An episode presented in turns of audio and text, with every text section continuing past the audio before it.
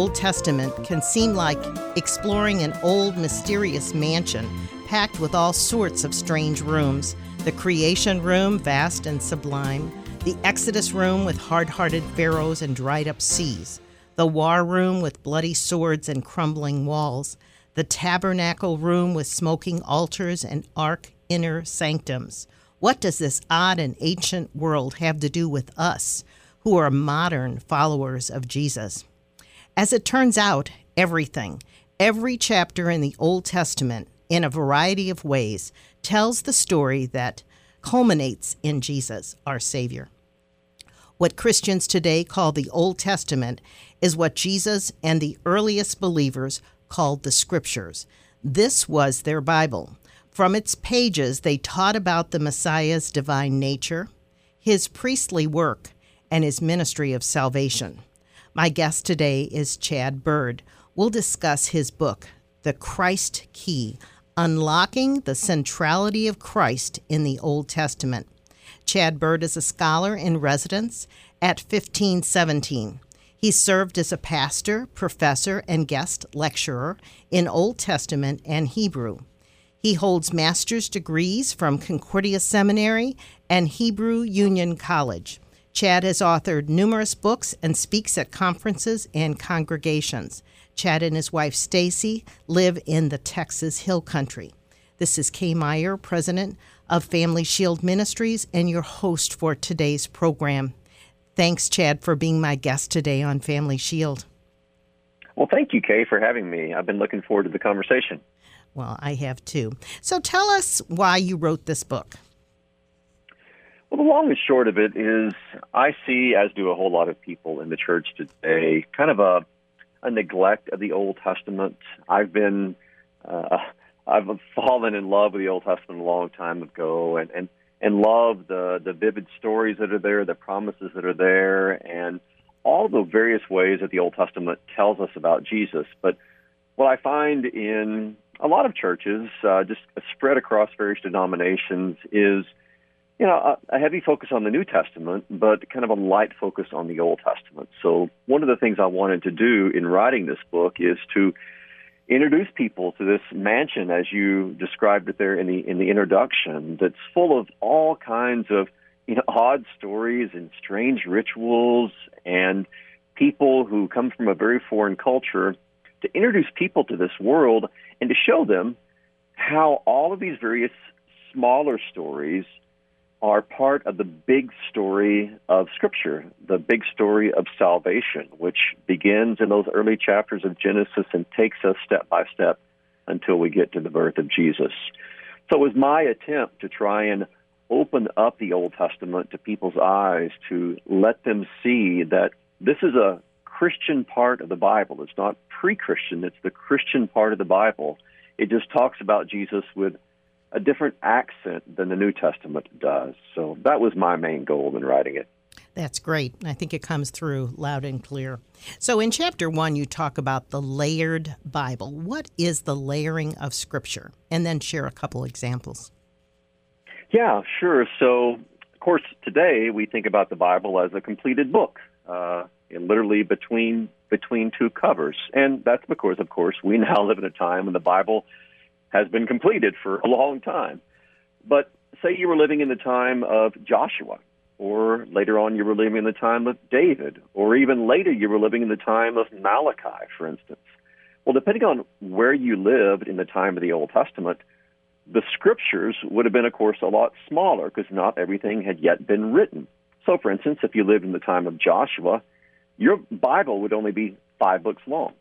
Or if you lived in the time of David, it would be a few books longer, and so on and so forth.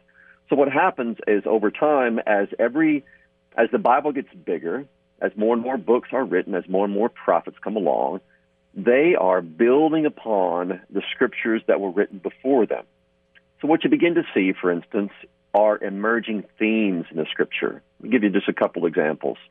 One of these is the emerging theme of God bringing people home from exile.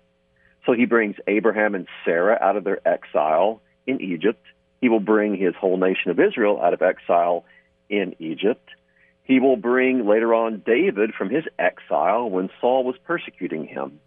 So each of these layers of Scripture begin to build upon and reflect, and in some cases amplify, the themes and the stories that came before them. And it's important to realize because when we get to the New Testament, what we'll often find is that the life of Jesus is described by hearkening back to these earlier layers of Scripture. So, for instance, he's talked about as a kind of new and better Moses, or he's described mm-hmm. as someone who is similar to Jonah in that he spends three days in the belly of the earth. So, the New Testament itself is built upon this long and deep layering that we have in the Old Testament itself. That's great. That's great. And um, I know we always say Scripture interprets Scripture, but uh, I had never really caught the fact that the different books help interpret the next book. That that was not something that I had ever heard before, and I find it really interesting. And thank you so much for yeah that information. Yeah, I, I think that is a uh, an off, often overlooked point is that yeah, you have Joshua interpreting Deuteronomy, or you'll have judges interpreting something that happened earlier in Exodus. So yeah, the scriptures are interpreting scripture also in the sense that they are reflecting these earlier scriptures. Interesting, interesting, good. So what do Jesus and his disciples say concerning the centrality of Christ in the Old Testament. And I wrote some of your Bible verses that you had uh, out, so I could read them if you want to comment on them or if you want to just summarize, and then I could share just a couple of them. Yeah, I can kind of summarize them up front. Okay. Um, probably the most well known comes from the famous road to Emmaus uh, encounter that Jesus has with two of his disciples on the day of his resurrection. Of course, people are, these two disciples are distraught. They're disappointed because Jesus has been crucified, and Jesus comes up and is talking with them. And of course, we have this famous lecture basically that he gives them, where he, beginning with Moses and then with all the prophets, he interpreted to the, he interpreted to them the things concerning himself in all the scriptures. So basically, Jesus walks literally beside them, but he also walks them through the entirety of the scriptures, pointing out how all of these various books, in a variety of ways, talks about him. And we have the same thing in John chapter 5, where Jesus is talking to his, uh, his detractors in that case, and he says that you search the scriptures because you think that in them you have eternal life, and it is these, that is, it is these scriptures that testify of me. And the scriptures he's talking about there, of course, would have been for first century Jews what we refer to as as the Old Testament. Mm-hmm. And you have this same thing repeated then in the preaching of Peter in the book of Acts. You have this repeated in the, the writings of Paul as well. They're they're always pointing the early disciples, the Christians, back to Genesis through Malachi as this repository of stories and proverbs and psalms that are leading us to Jesus the Messiah. That's right. And that's, I, I think I've always known when they refer to Scripture that they were referring back to the Old Testament. But um, just as I looked at all the verses that you had, it's like, oh, yeah, it's all over the place. But the early disciples and the apostles didn't have any of the New Testament to refer to. Uh, they only had the Old Testament, and that comes through so clearly in your book. And uh, so, uh, if we say we can't witness today to maybe unbelieving Jews, that certainly wouldn't be true, would it?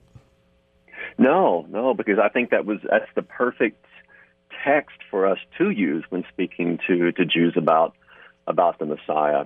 So for you know the Bible that Jesus read was what we refer to as the Old Testament. That was the Bible of the the earliest Christians because as you point out, Paul had not yet written Romans. Uh, Matthew had not re- yet written his gospel. So for those first few years, when the disciples of Jesus were teaching and preaching about the Messiah, all they had was the Old Testament.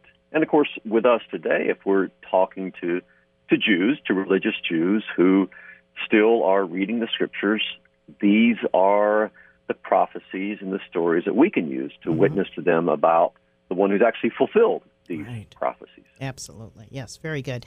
So in chapter 2, um, uh, just a question why should Christians believe the scriptures are God breathed? And what do you mean by God breathed? Just share a little bit more about that. Yeah, so that's the, of course, the actual language that that Paul uses when he talks about the the scriptures. We sometimes refer to it that they are inspired, which is just another way of saying they are breathed in. So the Holy Spirit is the way I like to put it is this so if you imagine the Bible as not just one book, but it's a whole library of books under, you know, between two covers. So the Bible is all this collection of books. And of course, you have many authors scattered from Genesis all the way to Revelation. So you have multiple authors of multiple books that comprise the Bible. But there's actually one unifying author behind all of them, and that's the Holy Spirit.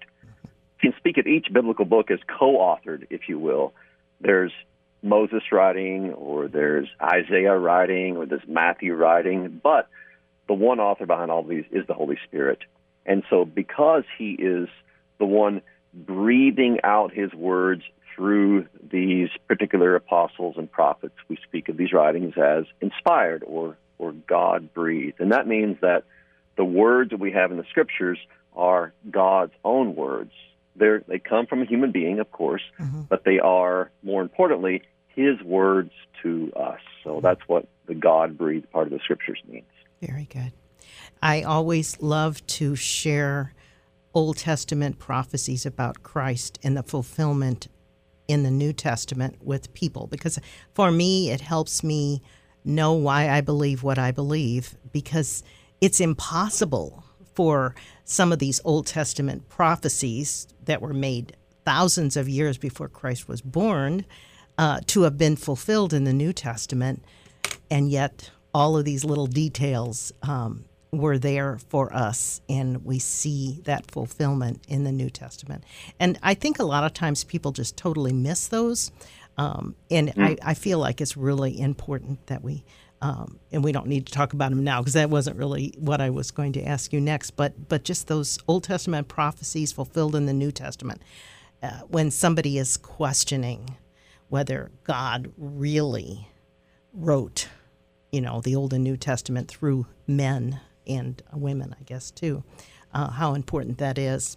Uh, one more question, and then I'm I'm gonna uh, make some announcements in the creation story in Genesis 1:27, we read, "Let us make man in our image, in the image of God he created him, male and female he created them." Why does God's word say "our" and "us" in that verse? Yeah, that is a uh, that's a great question. That's usually taken one of two ways. So let me tell you first of all the way I don't take it. okay. Uh, there there are some who want to say that the us there is is God talking to his angelic host. So you can kind of picture God, and he's got all these angels around him, and he says, Why don't we let us make man in our image? Mm-hmm. I don't believe that's what's going on there because if that were the case, then we would have to say that we are just we are created in the image of God and angels. Because if God is speaking to his heavenly host and he says us, then that would mean, of course, that they were included. But we don't bear the image of angels; we bear the image of God. So I think the better way to interpret the us and the our there is the way it's been interpreted basically since the beginning of Christianity that this is the Father, Son, and Holy Spirit, the triune God, speaking.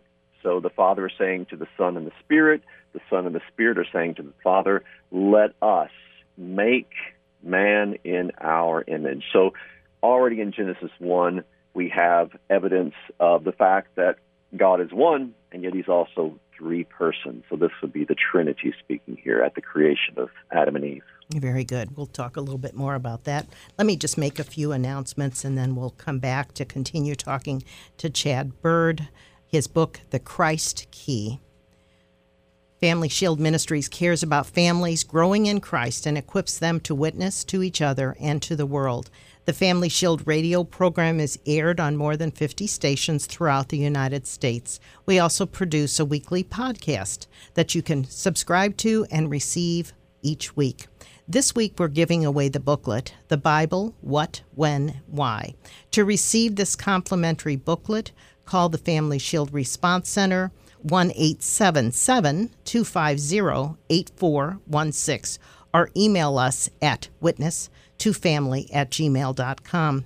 We encourage you to sign up to receive our complimentary email newsletter on our website or connect with us through Facebook. As a listener supported ministry, your prayers and financial support are critical. Please consider a financial gift to support Family Shield. Your support allows us to continue to share the saving gospel message with listeners through this program in your community. Please note also our new address Family Shield Ministries, 7045 Parkwood Street, St. Louis, Missouri 63116 or you can charge a gift at www.familyshieldministries.com. Now, I want to go back to our program. Again, my guest is Chad Bird, author of The Christ Key Unlocking the Centrality of Christ in the Old Testament. Uh, right before I made those announcements, you made a comment about Genesis 1 27, talking about when the creation story says, Let us make man in our image. Any other thoughts about other places where we see this terminology that we can uh, contribute to the triune God? Yes, actually, all over the place. Um, for instance, you don't even get two verses into the scriptures because before you already encounter the Holy Spirit. So we read in Genesis 1 1, of course, God creates the heavens and the earth, but then we get to Genesis 1, verse 2, and already we, we're here about His Spirit.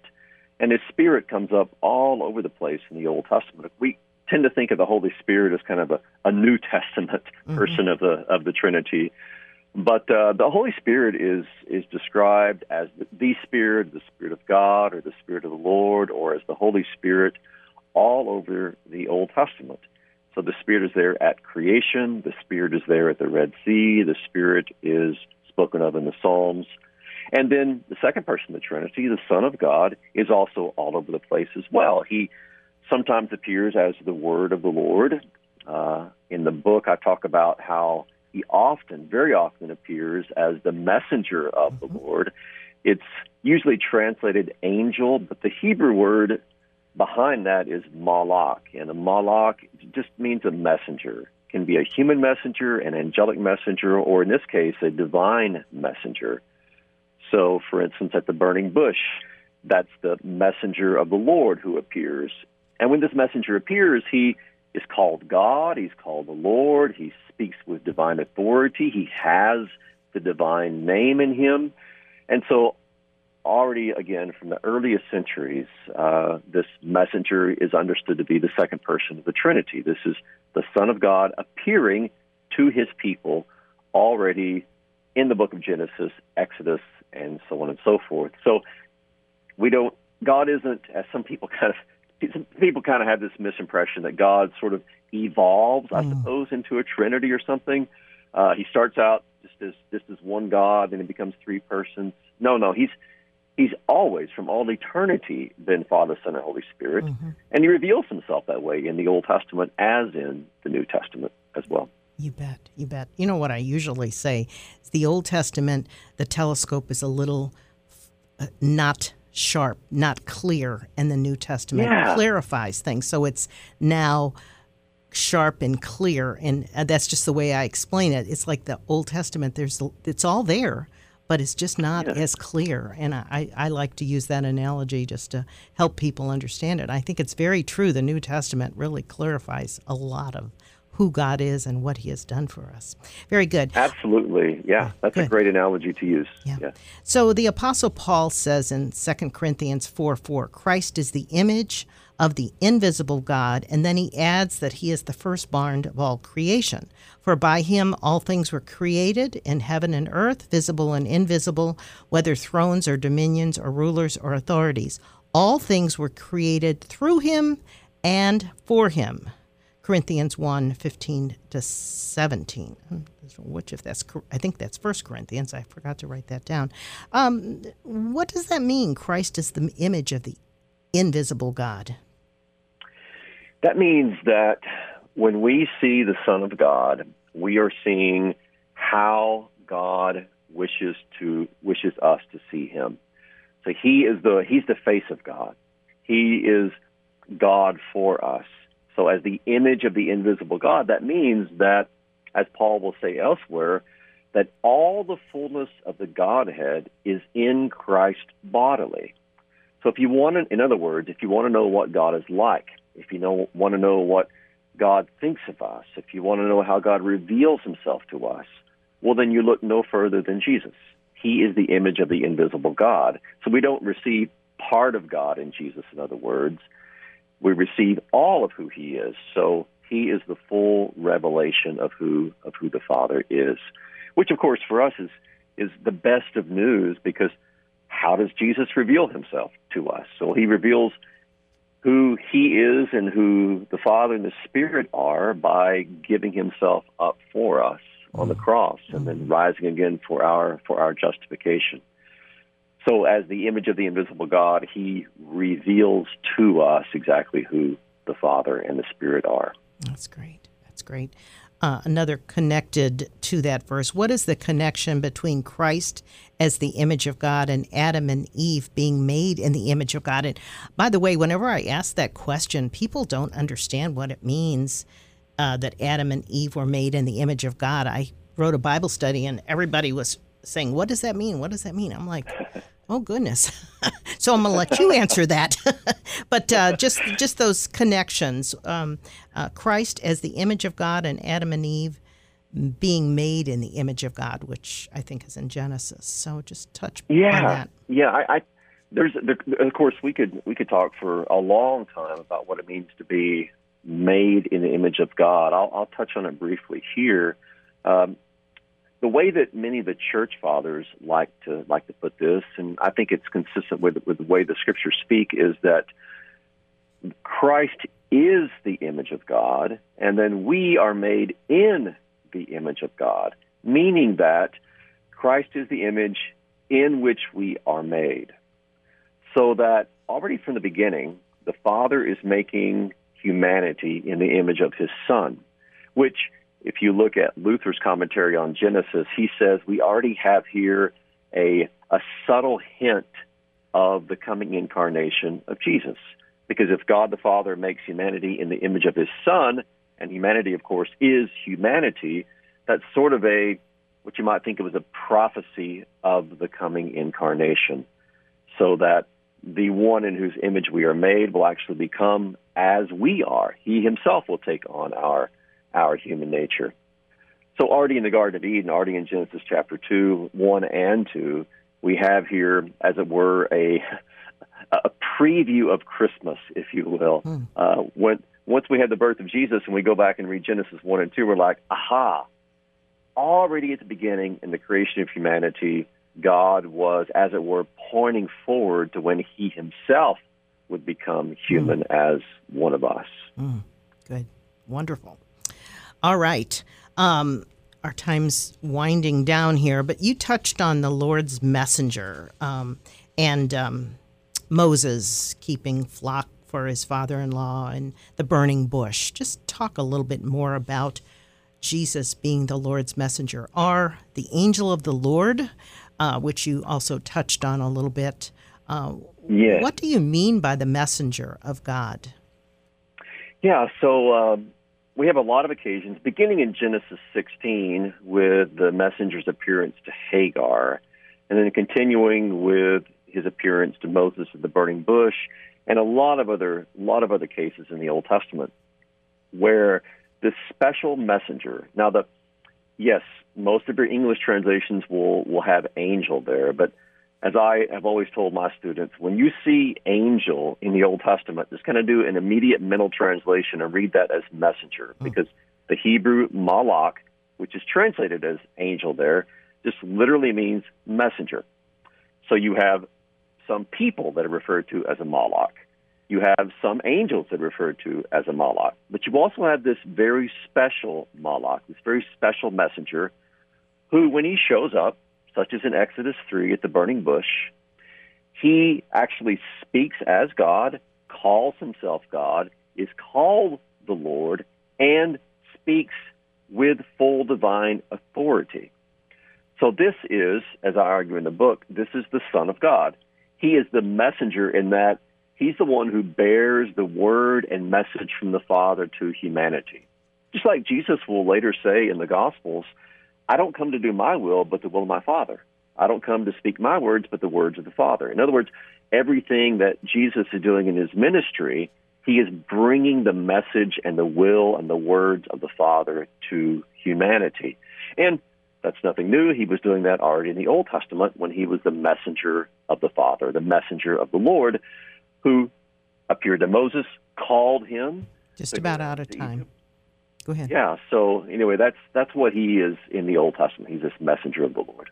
Wonderful. Thank you so much. We could keep talking about that, and you certainly share more in your book, The Christ Key Unlocking the Centrality of Christ in the Old Testament. The book is by Chad Bird, and um, we have about a minute left, so I'm not sure I have time to ask you about 1517, but you teach courses uh, that our listeners can learn about at 1517.org slash courses. And of course, they can also order your book. Where can they get that book? From the same place? Yeah, they can order the book from 1517.org or, you know, Amazon. It's it's there too. And if they go okay. to 1517.org, they can find the courses there as well. Wonderful. And we always uh, link our guest books to our recommended books on our website as well, so you can look for it there. Again, this is Kay Meyer with Family Shield. Uh, learn more about Family Shield at www.familyshieldministries.com. Thanks for listening.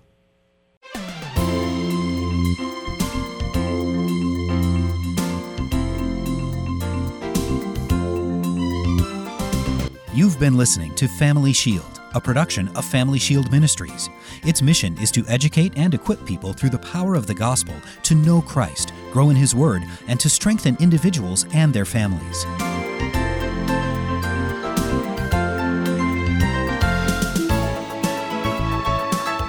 To learn how you can obtain resources or support the ministry, go to www.familyshieldministries.com.